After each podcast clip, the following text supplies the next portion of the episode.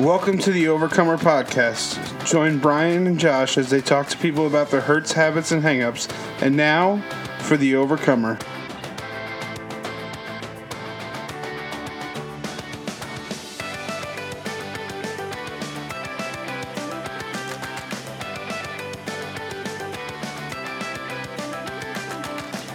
All right, so we're, we're going to welcome everybody that's come join us with our um, pilot episode tonight. My name is Brian. I'm a grateful believer in Jesus Christ, and, and my sobriety date is um, January seventeenth, twenty eighteen, so I'm coming up on four years in January. And go ahead, Josh. Uh, my name is Josh. I'm a grateful believer in Jesus, and God has delivered me from alcoholism and sex addiction. And uh, my sobriety date is August eleventh, twenty fourteen, so uh, just past seven years. All right. That's coming up again. Yep. So, so uh, we're kind of gonna do a little rundown on, on what we're gonna, what our plans are for the show and, and what we're looking into doing. You know, uh, so our our kind of rundown is is we're gonna have questions and guests on. We're gonna we're gonna have some some interview type stuff, and, and then we're gonna hopefully eventually get into um, some segments that are kind of. Uh, off air, if you would. Yep. Yeah, so the whole plan of the show is to one day be able to do some live shows and some uh, live interviews with some people and just give you some content that we love um, as people in recovery. I love hearing stories of other people's recovery because, you know, Jesus is just amazing. And what he does in our lives and what the Holy Spirit does in our lives is is unbelievable. And I think that if we can get this out there, if we can get other people's stories out there, it might inspire other people to to start their recovery. Yeah, you're right. And and if you, you were both part of uh, Celebrate Recovery and, and here in Gillette, Wyoming, and and uh, you know, a lot of our fellowship before before our, our service and stuff is, is just telling stories about what we've been through, kind of where we've been, and, and some of the dumb stuff we've done, and, and that's we're we're trying to get that out there to everybody. That, that the stigma behind uh, recovery is not dark and, and lonely, and it's, it doesn't have to be that way. You know, we've had a lot of fun in recovery, and and we're trying to get that out there that it doesn't have to be uh, a negative portion towards the recovery, that, that drug recovery and, and habits and addictions and stuff is not, it doesn't have to be bad. Yeah, I mean, and and that's the thing to remember too, is recovery is more than just drug addiction, it's more than just alcoholism, it's more than, it's depression, it's um, other habits that people have. It's, you know, I remember we had a guy that was addicted to gaming when I first started in Celebrate Recovery. And I was like, I kind of chuckled because I was like, how could you be addicted to gaming? Like, it's the greatest thing on the planet. And then I was like, wait, am I addicted to gaming? But in all seriousness, though, you know, if you're listening to this podcast and you want to be a guest, you don't have to be a drug addict. You're an ex-drug addict or an ex-alcoholic or... you know, anything that you struggle with, divorce, um, you know, depression. These are just a few naming off the top of my head. I should have written something down. Well, and, and we've met a lot of people in recovery, and, and we've met a lot of people with a, with a food addiction or, or a, a shopping addiction and money. And, and you know, uh, my fiance tells me all the time that you meet somebody that says, I don't have a problem. You just hang out with them long enough and you'll find one. You know, everybody has some sort of a, a coffee addiction or a caffeine addiction, cigarettes. You know, we meet all kinds of people that, you know, this year that have quit smoking cigarettes and, and uh, yeah, depression, suicidal thoughts. There's there's all kinds of uh, hurts and habits and hang-ups and stuff that, that it doesn't have to be a drug. Nope. Nope. And so we're going to get into... We're going to get into our stories in a little bit, and I'm so excited because uh, Brian has one of the most inspiring stories that that I've ever heard, um, and I'm excited to hear what he has to say today, and for you guys, too, because, you know, this journey isn't a journey that we go on alone. You know, as whatever your recovery program is, you know, it doesn't have to be Celebrate Recovery. It could be something other, something else. As long as Jesus is at the center of your recovery, you're going to succeed and you're not going to fail. That's right. We we put we put Jesus first and, and God in, at the beginning of it, and, and it's really, you know, my story kind of starts with, with a, a nine-month dry addict type scenario where I didn't have Jesus in my life, and, and it was a very dark time for me.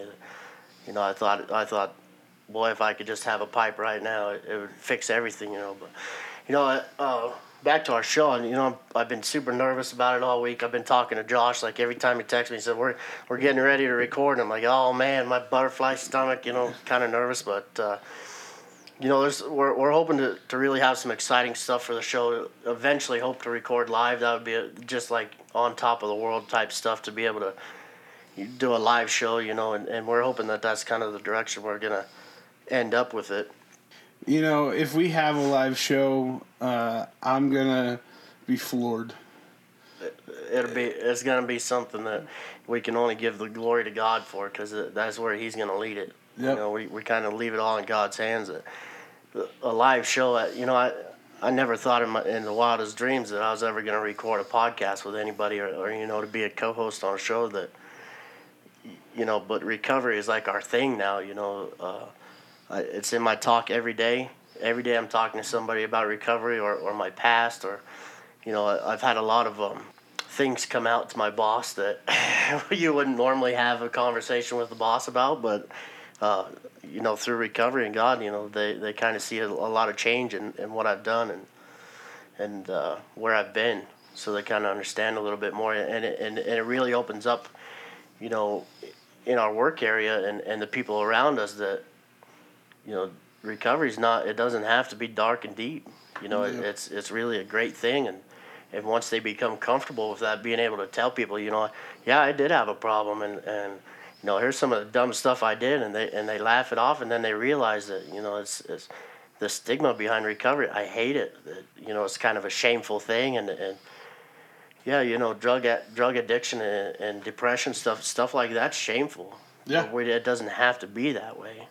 Yeah, I mean, as somebody who struggles with depression heavily, um, you know, and I'll just say this: we moved from Gillette to Baltimore because of my depression, because of how bad it was getting, and I just had to get away from this place. And it's not that I love Gillette, you know, I love it, I love everything about it, we have amazing friends here, but I needed being here for five years.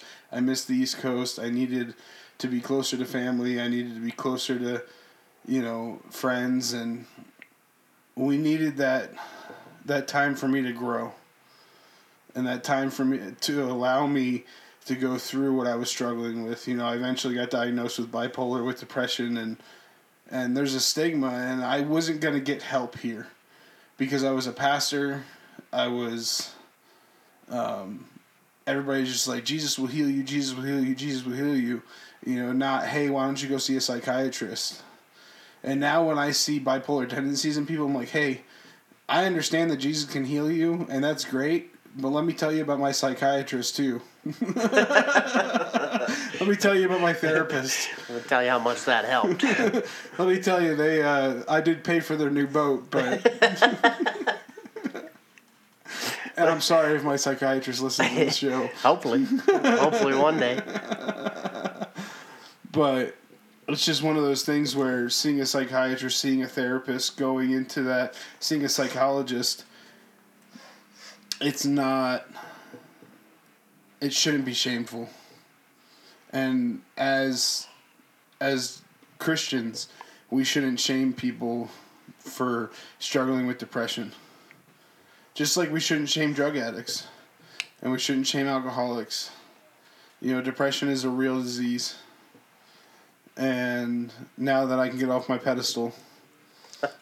Well, uh, you know, Josh, uh, we moved here from Nebraska, and uh, Gillette's not an easy place to live. No. You know, during the winter, it, it's very deep is a just a it's not a fun place to live. There's there's not a lot to do sometimes, and, and during the summer we you kind of start feeling void. So I understand completely having to leave. You know, I get homesick all the time. Like I, I miss just a flat farming land, just being able to see, you know, cornfields and and stuff. So I I get that. You know, depression and, and some some of my my um. I kind of talk a little bit about my. My addictions and stuff is uh, methamphetamine and uh, uh, opiate pain pain medication, cigarettes. Uh, anger is a good is a good one. You know, if people people out there, you guys got an anger problem, or you don't, th- you know, you're mad all the time. That's there's an addiction to that. Yep. You know, there, I was addicted to wanting to fight everybody and just wanting to argue and, and and you know, if I could make somebody's day worse than mine, that, you know, I was addicted to that feeling of, of adrenaline and, and just wanting to argue with people and fight. And uh, so that's a couple of them, cigarettes and, um,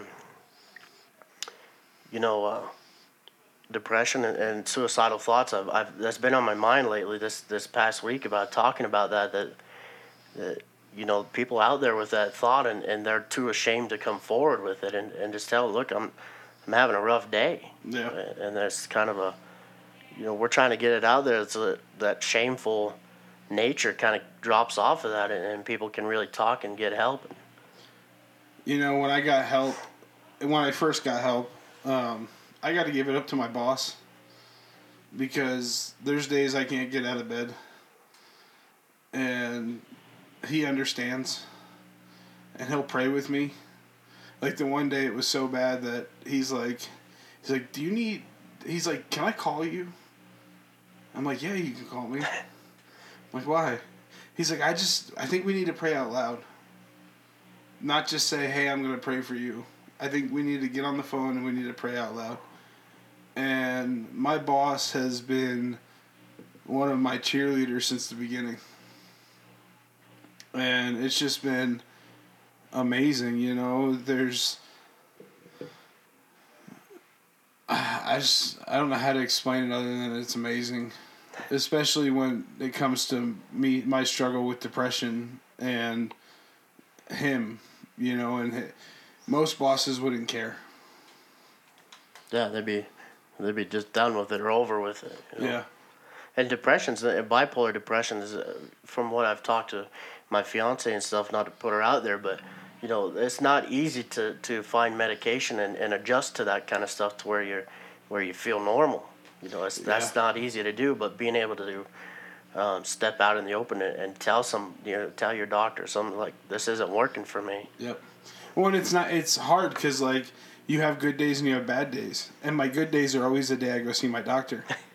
And my wife hates it because she's like, well, what did you say to the doctor? I said, I'm great.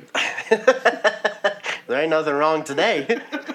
Yesterday like, no. was a different story, but she's there ain't like, nothing no, wrong Josh, today. You need to tell your doctor about yesterday and the day before that and the day before that. And I'm like, oh, okay. And when I learned that, you know, that's when the doctor started helping me.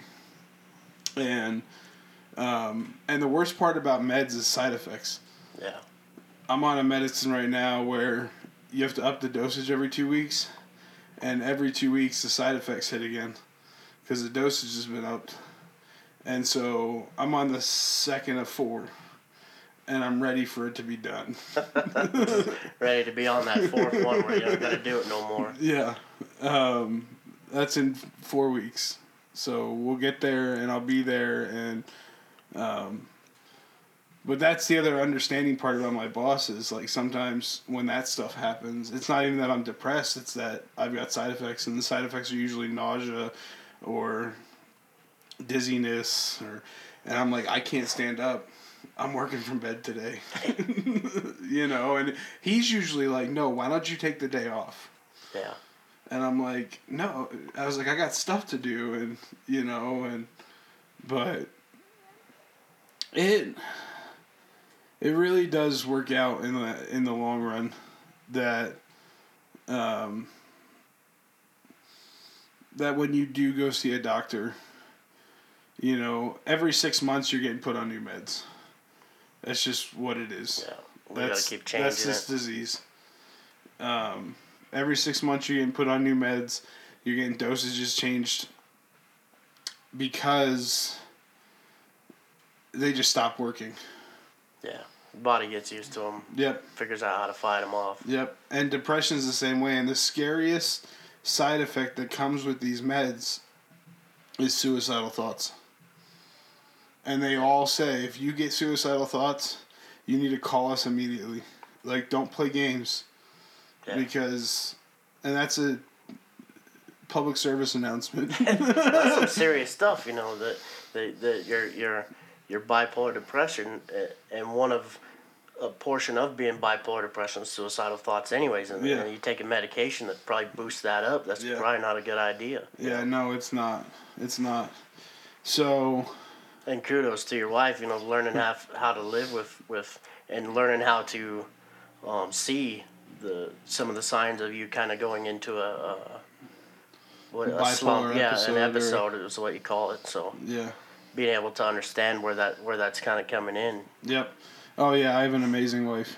She, uh, we'll get her on the show one of these days. Yep. She'll be on. We'll get your fiancé on the show, too. You know, and... and you know, that's good to have a support team, you know, as as well as everybody out there. You know, if you guys are going through some of this stuff, your support team, you know, and, and to kind of double back on something you were saying about leaving, you know, you're a pastor and stuff. They kind of put pastors and people in leadership, you know, on a uh, on a pedestal. You know what I mean? They yeah. they they kind of put us up there where nothing can go wrong, and, and we all have bad days. You know, we all. We all kind of, uh, you, we still have troubles, you know, we still, we just have learned how to deal with them, but, you know, even being a pastor, you, you still have struggles. Oh, yeah, dude. Oh, yeah. Um, pastors are normal people. Mm-hmm. And if somebody tells you otherwise, then they're crazy. Because pastors struggle with the same thing that the people in their congregation struggle with. Exactly. And that's why when they're preaching, it's like, hey, were you reading my mail? He's like, no, I, I'm, you know, th- we're like, no, I'm reading my mail. Yeah, is it, you know, and, and in leadership, too, have you seen it that, you know, we still get attacked. I, I had oh, a rough right. day yesterday and the day before, not yesterday, the day before primarily, you know, Where where I kind of fell back into some old ways and the but gained traction and, and got a hold of my sponsor and, you know, my accountability team, kind of talked it out. But, you know, don't let it fool you that just because you've you've beat your addiction that, that things aren't going to happen, because you're yeah. still going to fight through some stuff. Oh yeah, and just because you find Jesus doesn't mean that it's all sunshine and rainbows. No, well, the devil still tries to play games and he'll still be nipping at your heels. Yep. Just kind of learn how to fight it off, I guess. Yeah. So, Brian, I got a question for you. Okay. What moment in your childhood sparked your hurt, habit, or hang-up? Okay, so we we kind of talked some about this question, and and we realized that the, all the testimony we've heard is, is generally a lot of us have some sort of trauma in our childhood that has... started, you know, we can really pinpoint where our addiction started. Yeah. And, uh, you know, as as much as I can remember, you know, my parents kind of started fighting and went, and went through a divorce. I was about twelve. And that's when I really noticed. I mean, I was I was kind of a rebel to begin with when I was younger. I was kind of kind of the black sheep, you know, I was a naughty kid. You know, the attention I was getting was uh, was bad attention. You know, it, it, it wasn't ever... You know, I, I didn't act out for, for no reason. You know, I was if I was going to get attention, it was going to be because I was acting out. So, But, uh, you know, I, I started smoking cigarettes. I thought, well, I can, you know, my parents are split up. I'm going to take advantage of this, and I'm going to start playing one against the other and, and just kind of doing my own thing and doing whatever I wanted. Yeah. And, you know, at twelve years old, I was kind of, that's when I started a nicotine addiction. And then I kind of moved forward from there. Um, about fifteen, I think, fifteen or sixteen, I started binge drinking and, and partying with my friends, and that's kind of, so, you know, that was kind of a, a, an area of my life that early on, but um, I can't, you know, I don't want to blame an addiction on my parents, getting split, you know, splitting up, but that's that's the first trauma that I knew of. That, you know, shortly after that, I was smoking cigarettes. So yeah, yeah. For me, it was uh, I can remember it like it was yesterday, dude. Honestly, and my therapist tells me it was the day I lost my parents. It was mentally, I was thirteen years old. You know, he put it in a way that I never understood it when he said, that was the day you lost your parents. He said, it wasn't the day your dad left. It wasn't the day he died. It was the day when you were thirteen, when I was thirteen. And I found out my dad was gay. And my dad was a pastor. And I was, you know, I I was always the rebel pastor's kid. Where I, like you, I always acted out and I always wanted attention. I was I was the oldest, so I always had the attention. But when I found out my dad was gay, it was it was all over. And my mom didn't believe me. Didn't and believe you that, that, he, that was, he was gay. That he was gay. And I'll tell you, there's nothing harder to hear as a seventeen-year-old than I should have listened to you when you were thirteen. And when I was thirteen, I started smoking what we call dope. It's not what they call dope out some, here. Some slang term going around.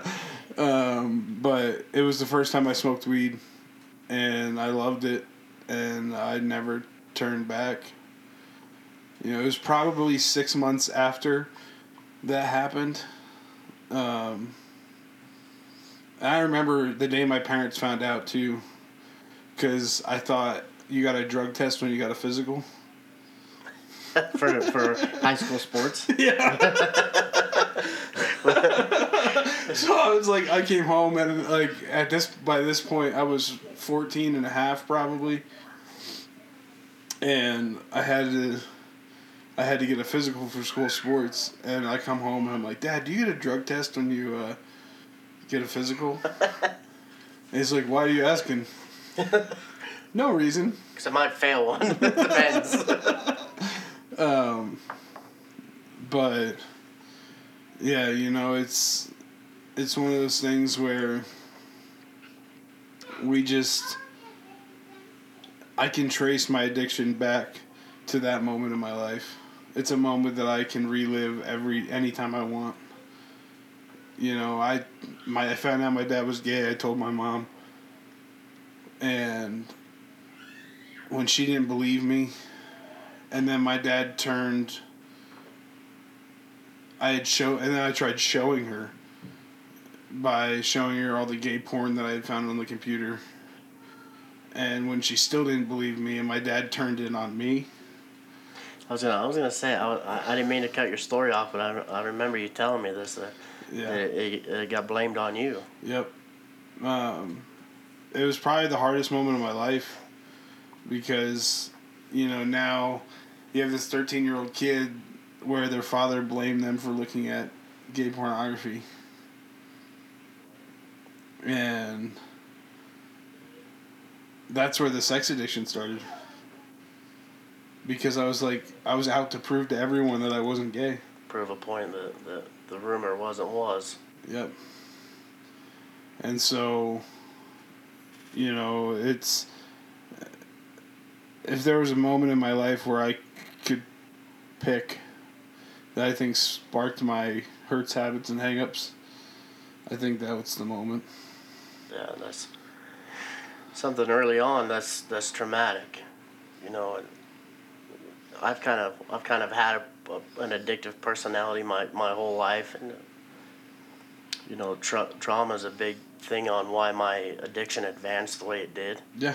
You know, I was uh, started with binge drinking, and then it kind of rolled into, you know, I blew some discs out in my back. So then, then I started a pain pill addiction, and let me tell you what, that that drug on for a while, and uh, but but trauma, you know, my, my addiction really got hardcore when, when I lost my dad, and and uh, that's when I turned from. From just dabbling in, in a little bit of Adderall and stuff to just full blown meth addiction, just didn't just went wide open with it. Yeah. So, you know, I that traumatic event. There's a. It seems like everybody can pick it up. You know, everybody knows when when their life flipped. Yeah. You know, when you went from a normal a normal kind of childhood, just doing bad stuff a little bit, to when it actually it's like a light light switch flipped, and, and you know, I could I I still just like just like you, I can remember right now the exact feelings I had when I lost my you know when my dad passed away. And, yeah. And and I can relive it any day I want to, and, and it sucks. You know, and, and for everybody out there, don't don't think we're gonna get you on the show and, and start, uh, you know, doing some of this deep stuff that we've talked about, you know, time and time again, and, and we've dealt with, with it in our inventory and, and stuff, working the steps. So so we've been healed from this stuff. So we kind of, you know, it's easy for us, or it sounds easy for us to talk about, you know. Yeah, I mean, um, our first guests that we got that want to be on the show, I made sure to tell them, like, If you don't want to, if you don't want to talk about it, you don't have to talk about it. You know, if one of these questions is to, one of our questions that we have is to, you know, out there for you, or too personal, or, you know, tell us beforehand, and, and we'll make sure that we just don't ask you that question, and, and we'll keep rolling. Yeah, we don't, we kind of want it to be an uplifting thing, you know, we don't want to trigger some people and, and kind of get into some stuff, you know, and of course they need to understand that this stuff goes out over the airwaves. We can't, you know, be careful with what you say. Yep. You know, there's some stuff in my past that, that could come back, and, and, you know, you guys probably aren't going to hear too much about it, but, uh, uh, you know, our, our uh, we're going to kind of do a private segment for subscribers, and, and some of that stuff's probably going to be on there, where we, we got some stories to tell from the past that, that I think will be funny and, and uplifting, kind of some dumb things that we've done. Yeah. Yep. So, you kind of covered this already, but what was the darkest moment of your addiction? Yeah, I think I think I'll you know I'll try and change it up a little bit, because that that was my darkest moment. You know, when I left my when my dad passed away, I was I was holding his hand when he took his last breath, and that was very dark for me. That, you know, but uh, as far as my addiction, I think the part that hurt the worst is is. Um, You know, I was living in Barrett, and, and I wasn't working, and uh, I was feeding my addiction through through some illegal activities, and uh, I was taking the money I was getting, and, and instead of feeding my kids, you know, I was buying bags of dope with it, and and at the time my wife was in jail, so she didn't even know what was going on, and, and I was cheating on her with another gal, with my fiance now, and and. Uh, You know, it, it hurt really bad to look back now to, to see that I was actually, that's that was my addiction. You know, it, it wasn't me personally. That wasn't what I wanted to do. Um, but that's what the that's what a meth addiction did to me, is that, you know, I didn't care about anybody else. It was my next high. You know, I'd say, go over to your grandpa, go over to your grandmother's house and get something to eat, you know, because we don't have nothing to eat. Well, yeah. It's not because I didn't have money. It's because I wasn't buying, you know, buying... Uh, food. I just buy another bag with it. Yeah, that's that's a lot, you know. I'm and my actually my darkest moment is very similar. Um, when my wife and I first got married and we first had our daughter, I had a pretty decent job, and but I was going to the bar every night. I was going out drinking. I was drinking at home by myself. You know, just not fun. Um, we had moved from. It got worse when we had moved from Philly to the Poconos, and I was commuting and living with my sister. And um, there came a a few times where I'd spent our bill money at the bar.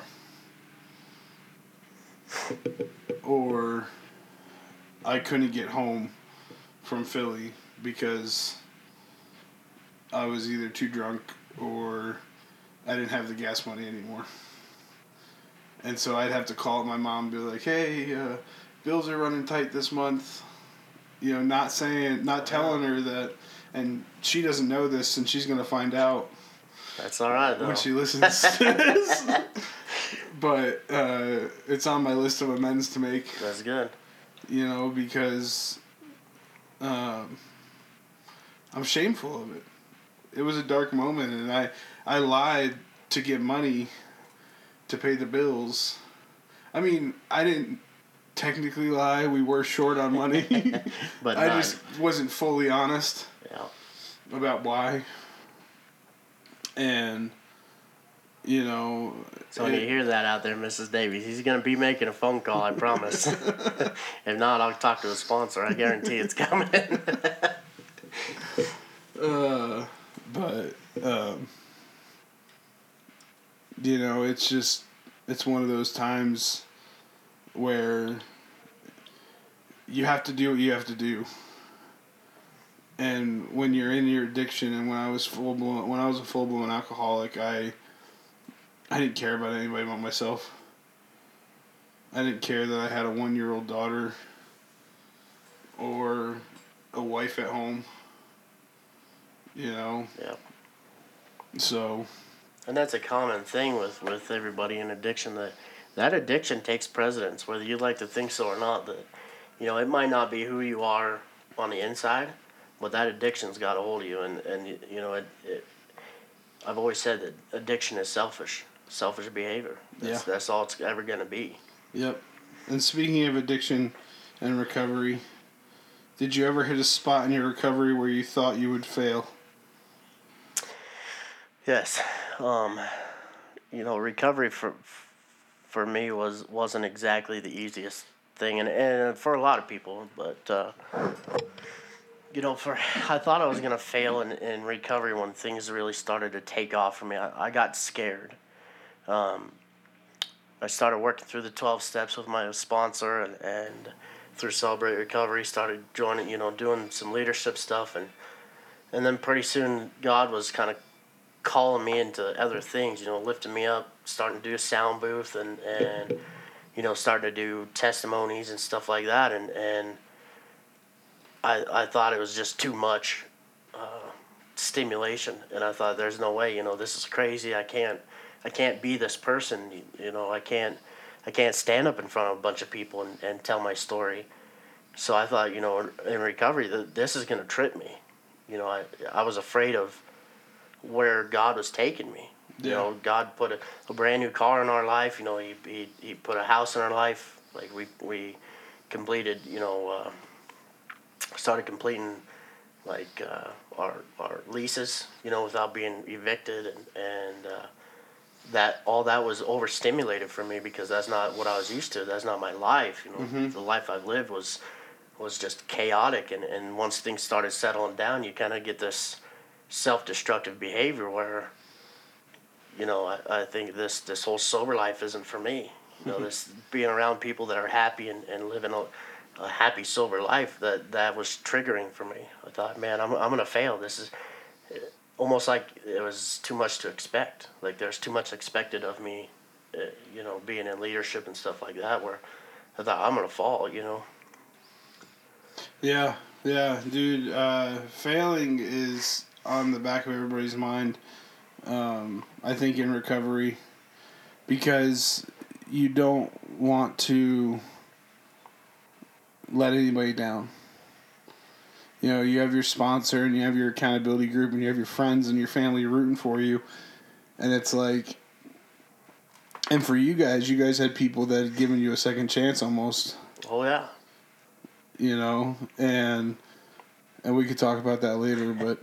We got to get it in on this show, because I'm sure they're going to listen, and I really want to give them a shout-out. Um, but those people were rooting for you.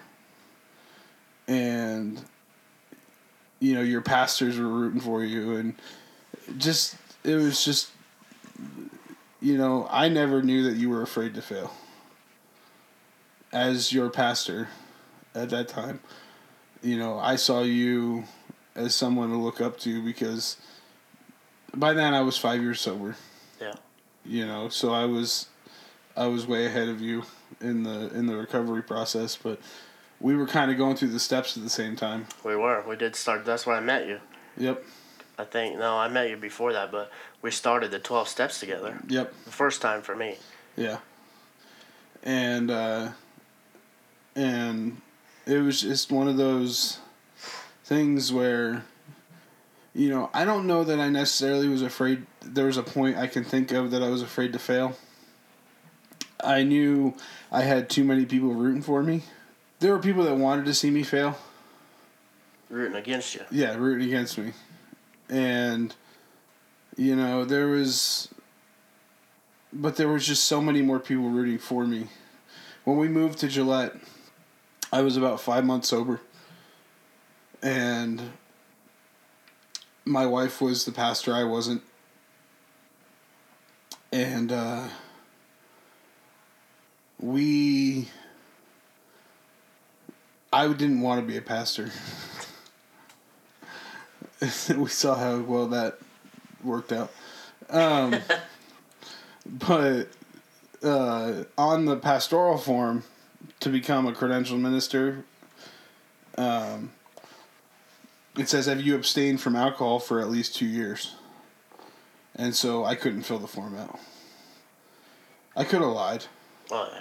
Easily. I had lied through my addiction, I but I was doing stuff differently this time. And everybody kept asking me, why are you waiting to fill it out? Why are you waiting to fill it out? I waited until October to fill it out of um, twenty sixteen uh, because that was the cutoff. So I waited until the last minute. But that's not like any of us. No. Until the last minute. No. Um, but uh, I waited till the last minute. But I also waited till past August eleventh. Because that that was my sobriety date. Yeah. So. And, and you know, for for all of our listeners out there, that that you guys got to understand that you will have people rooting against you in, in your recovery. Yeah. And it's unfortunate that people are like that, but people like to see other people fail, and, and when and understand too that when you get through your, your twelve steps and you start getting through your recovery, people are, are going to start getting jealous of you, you know, and they're going to start kind of throwing shade, if you will. Yeah. You know, they're kind of, they'll, they'll be upset with it that, that you're winning. Yep. And it's sad. Well, and I think they'll think that you're doing a better, you'll think that you're better than them. Yeah. When that's not the case, because I want you right alongside me. Yeah. You know, and uh, I laugh at our next question. I see, I see that. So our next question is, is tell us kind of a funny story of, of something funny that's happened in your addiction. And, and you told me a story the other day, and I was still laughing about it. Like, I don't know if it's going to make it on the air, but you guys come oh, and see me, and, and this air. Thing was funny. But, you know, I, I was kind of wondering, I wanted to keep mine for our, our, uh, our private segment for subscribers, but um, so I can't really think of one right now that's, like, super funny. I, I might be able to put it in there, so... You know, we were, we were kind of doing some stuff in the middle of the night, and uh, I was I was standing on this on this type of, it's kind of a guideline, you know. And uh, I was about ten feet in the air, standing on this thing, and I was reaching out, and I remember going to sit down on this um, on this guide wire so I could hop down to the ground, and instead of sitting down, I I sat too far backwards, and it clipped the back of my knees, and I. Flipped over backwards and landed flat on my back, and like all I could hear is thud. Uh, like I couldn't breathe. And Danielle heard it, and she started laughing. Like all she could, that's all you could hear in the middle of the night. You know, I'm trying to be sneaky doing stuff, and, and uh, that's all you could hear is just this big loud crash and thud. And, and then I'm laying there like just staring up at the sky. Like a, it was, you know, uh, you guys, you guys want to hear, you know, if I can tell some more of that in person, you guys come find me. But, um, you know, I don't think some of it can go out over the, over the radio. So. Yeah, no. So I was really drunk one night. He's already laughing. Um, and my wife's one aunt is cross-eyed. We don't talk to this aunt. And somebody mentioned her. And I was like, you mean this one? And I had two beer bottles in my hand. And I put them up in my eyes. And I went, had one go to the right and one go to the left. And the whole room just was floored. So it's so funny to me because I could just picture myself doing it, like, at a party, you know. Oh, that's good. You mean this one? Oh, man. Oh, I cracked myself up. Oh. Uh, well, let's go on to the next one before I, I'll start crying. Uh, um, when did you realize you needed Jesus? Okay, so I was going to talk about this part of my story later, but, um, you know, my... A lot of people know um, in two thousand eighteen, I I was in a really bad accident. Um, but up until that point, I was I was a dry addict, and and uh, you know I thought I was I was clean. I didn't need no recovery, and I didn't need God, and, and I didn't even believe in God. You know, uh, so in uh, November, I, I remember the day, the time uh, is November twentieth. two thousand eighteen, four twenty-four p.m., and uh, I rolled a truck pulling crude oil, and uh, I was trapped in that truck, and the truck was still running, and uh, I remember every like everything as clear as day. Uh, but I remember there's there's two things that I'm afraid of: is burning to death and freezing to death. You know that that stuff is scary. You yeah. know. Not even drowning compares to, to the fear of, I mean, that's a real fear that, you know, I was, I was, um, I was trapped and I couldn't, you know, I couldn't hardly move. And, uh, I remember the truck stayed running and I, I could just hear, you know, in my mind, I could just hear oil, flammable, you know, just stuff running next to the, to the, uh, exhaust. You know, I'm thinking that there's going to be absolutely no way this ain't going to catch fire. You know, yeah. I'm, I'm going to burn to death right here. Nobody even knows where I'm at. Yeah. You know, and I realized at that time that, that every tool that that everybody's given me as, as you know, um, pastors and, and everybody I've been around, that I realized at that point that there's only one person in this world. If and, and I said, you know, God, if you're real, you know, right now is the time to show me because I'm scared to death, you know. And, and uh, that's the first time I ever prayed a prayer that I felt in my heart. I said, I said, you know, Jesus, please save me. You know, in Jesus' name. And I just kept screaming as loud as I could. And and eventually, you know, what felt like ten minutes, there was probably only a minute or two. The truck finally shut off, and, and it was just the wind blowing. And, and I remember just screaming, you know, God, just please save me. You know, please send somebody down this road to find me here so I don't freeze to death out here. Because, you know, towards the end of November at night, it's cold. Yeah. And, uh, you know, I uh, I remember feeling feeling like somebody had just hugged me. You know, it was, um, it was, my heart was racing. I had, my heart had been doing one hundred fifty beats per minute, just just screaming. And I remember my heart just, just slowed. And I, I was hyperventilating. I just calmed, like, went from that, just calmed straight down. And... And, uh, yeah, I remember being calm. It took them forever to cut me out. It seemed like, you know, it, the whole ordeal lasted three hours from the time I wrecked until the time they life flighted me. I landed in Casper. But that's the first time that, that I knew, you know, God had my attention, and I believed. And, and from then on, it's been nothing but God, you know. That's awesome, man. That's so awesome. Because he saved you, because you're sitting yeah. here. Yeah, he did. And that, I, you know, I think back in my history, and, and that's not the first time he saved me. It's just the first time I actually believed it was him and, and yeah. knew that it was it was God and Jesus. You know, I, I felt him hug me, and, you know, and it felt like, you know, Brian, it's going to be okay. I remember the first time you told me that was after I shared um, that I felt like Jesus hugged me the night I got saved. And... You know, and then a friend of ours was like, "No way! I thought I was the only one." Yeah. Is it once you start staring at that story, uh, you start hearing other people because you can't explain it. The the feeling, you you know, it's it's too hard to explain. The feeling of of it feeling like a body hugging you, but not really hugging you. You know what I mean? It's yeah. just it's just a comfort. It's like yep, yeah, and uh, so. The moment I realized I need Jesus, um, I'd come home from the bar, and my wife, I went to give my wife a kiss goodnight, and she said, "Get away from me, you smell like my father."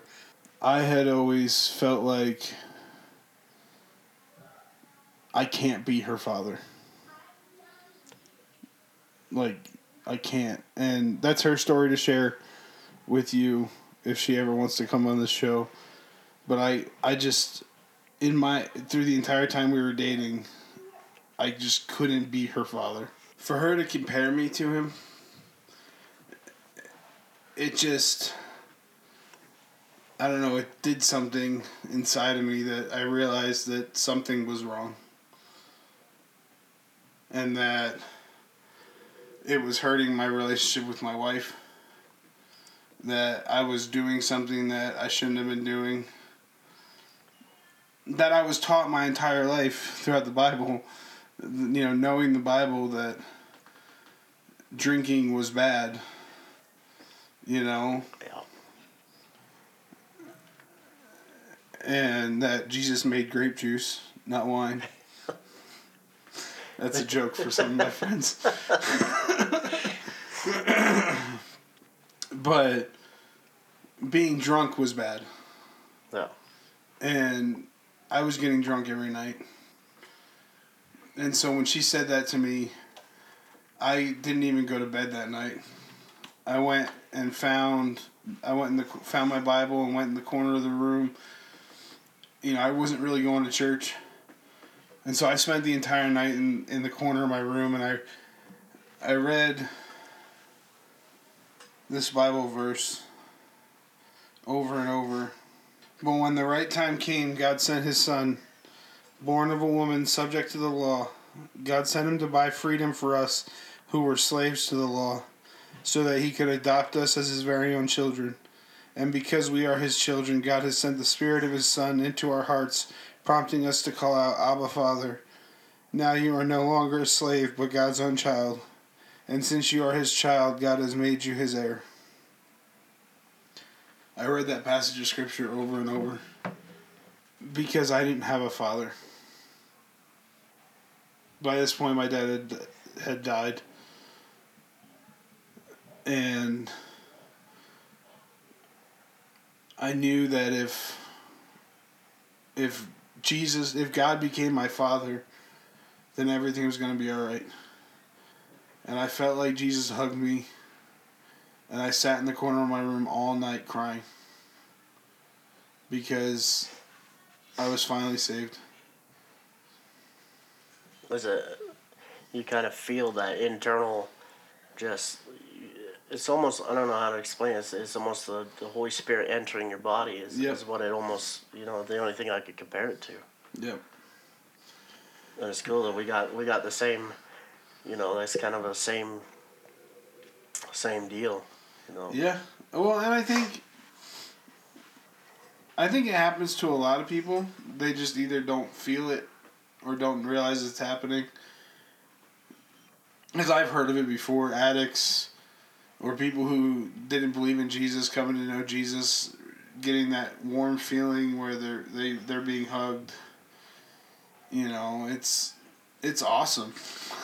Well, and I've heard a couple of times after I give my testimony that some people will come up to me and tell me, "Hey, I, I thought I was just crazy. You know, I thought I was the only one that felt." No, yeah, there's a lot of us that feel that that felt that. Yep. Yep. What's the biggest thing that Jesus Jesus has done for you? Oh, man. I should have studied these questions. Um, you know, Jesus is just, just through, you know, almost four years is insane, but um, just as just as everybody else, there's a few people out there that gave me a second chance as, as Jesus did. You know, he... That's the biggest thing he ever did or could have done for me is, is just re- release me from, from all the stuff I've done in the past. You know, all the hurt that I've caused everybody. You know, I have victories and stuff. You know, we just got a new car. Uh, you know, all kind. There's there's countless things that, that it could only be, you know, Jesus. But I think the biggest thing is is just being able to um, walk with my shoulders up high and, and look people in the eye and tell them, you know, look, I did do that stuff, but that's not me. You know, yeah. I'm I'm I'm not guilty of that stuff. Like, I'm forgiven. I'm free from it, and and I think that's by far just just giving me a second chance because because I denounced God my entire, you know, forever. I, I was telling my kids that he ain't real, you know. So for for that to happen, you know, that's a big deal. Yeah. That's awesome, man. That's really awesome. Um, for me, I think the biggest thing that Jesus has done for me is bringing me back to Gillette right now. You know, we're we're happy. We're we're with our friends. We're, you know, I I don't want to call them friends. We're with our family. Yeah.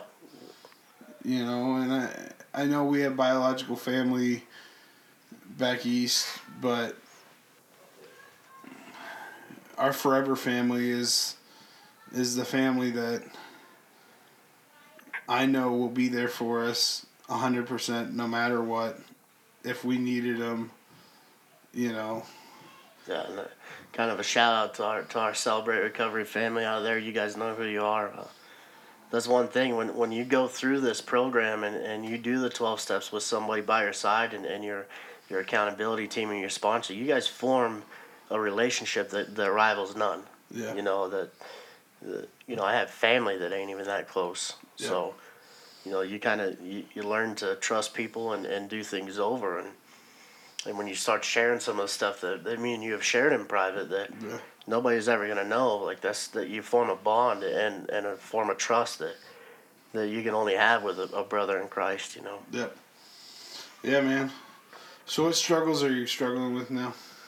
Oh, you know, struggles lately for me would be um, I've, I've got kind of fallen back into some foul language. Uh, you know, I've had kind of a rough week, and, and not to make that an excuse, but th- that's what happens when, when, you know, you're working on something and you have a rough time, you kind of fall back into your old ways, and, and yeah.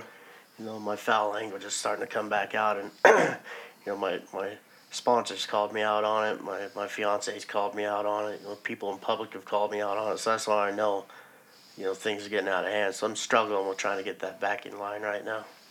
What about you? Um, I don't know. I mean, depression's always a big one for me. Um, you know, waking up in the morning and wondering if, is this going to be a day I spend in bed all day? Or is this going to be a day where I get up and and go, you know, do what I need to do, you know, and my sponsor is is always good about calling and going, hey, you out of bed? um, if you're not, it's time to be. But no, I'm struggling with something that I can't really say over the air, um, something personal, but, you know, it's... I don't know if I'd say it's jealousy, but I'm starting to think it is. And, you know, there's just, there's just some things that have happened that I'm upset about and, and kind of jealous about at the same time. So those are kind of some struggles that I'm struggling with right now. Good. And you start off and tell me some victories you've had this week. Some victories I've had this week. Um, besides the side effects of those meds, I've uh, the last two weeks I've worked from my office, um, which has been a huge victory for me because I haven't been spending so much time in bed. Yeah, because you, cause you're able to do your job in bed. And that's yeah, probably, I'm able to... It's kind of a uh, crutch. Like, it is. Well, I don't it, have to actually get out of bed. It is because, you know, I can I can just pull my laptop up on my chest and type away and and do my job from my bed, but... The joys of being a programmer. The joys of working from home. In your P Js. And don't, don't ever actually, actually get dressed or nothing. You do for Zoom calls. Oh, just just your top half, just your shirt. No, actually. If I had a Zoom call meeting, they'd be lucky I'd be wearing pants, you know what I mean? Dude, I did that once. I was on a Zoom call, and it was Skype back then. And uh, I didn't have pants on. But I had a shirt on, And they need, they're like, can you go grab such and such file? And it was like in another room. So I kind of like slid off my chair. I slid sideways off my chair and uh, and fell on the ground. And they're like, you okay? I'm like, yeah, yeah, yeah, yeah, yeah. I'm good. I'm good. I'm good. Could you imagine me showing up to a Zoom meeting? I'd probably have pants on and no shirt. Sometimes I'll show up and we'll have our Zoom meetings, but we don't turn the video camera on. Yeah. And, like, I'm always terrified, like, if I don't have a shirt on, that, like, the video camera's going to get turned on. Or, like, my friend Ted is going to uh, call me on my Amazon show, Echo show. And so I have the camera blocked on it. So if he calls me and I'm not wearing a shirt, he can't see it. I don't know. I couldn't do meetings. That's too much for me. So what are some of your victories? Uh, well, you know, after four months of, or three months of uh, searching and fighting and arguing, you know, we, we finally found a car that Danielle likes, and, and we, we bought that thing last night. And, uh, you know, that's a victory for me because it's, cause it's been a, a battle, you know, and... And the next, the most important victory is, is we're sitting down and recording the show. You know, that was a big, I've been excited and nervous as crap about the whole thing this whole week. And, and we finally get to sit down and, and, and break the ice and get it done. And, and that's been a victory for us both, you know what I mean? Yeah, it's been a victory because we've had to reschedule how many times? Three times it's been rescheduled. But, but we finally got to sit down and do it. Yep. So you know, how are you feeling now? Oh, I, I feel great. You know, I, I hope everybody out there really loved, you know, loved our pilot. And, and I want to kind of back up to that second chance thing and give my, my mother-in-law and father-in-law a shout-out because they, uh, you know, you guys heard Josh talk about people that gave me a second chance. And, and they let me move into their house under a pending court case. You know, they knew I was a bad person, and, and uh, they, they gave me that chance. And they didn't have to, you know what I mean? I'm not saying it was easy. But uh, they gave me that chance, and, and you you guys know who you are, Tony and Bill. You, I love you guys, and, and thank you for for really being the foundation for being able to become the person that I have through recovery. That's awesome, man. That's such an amazing story, and I love hearing that story.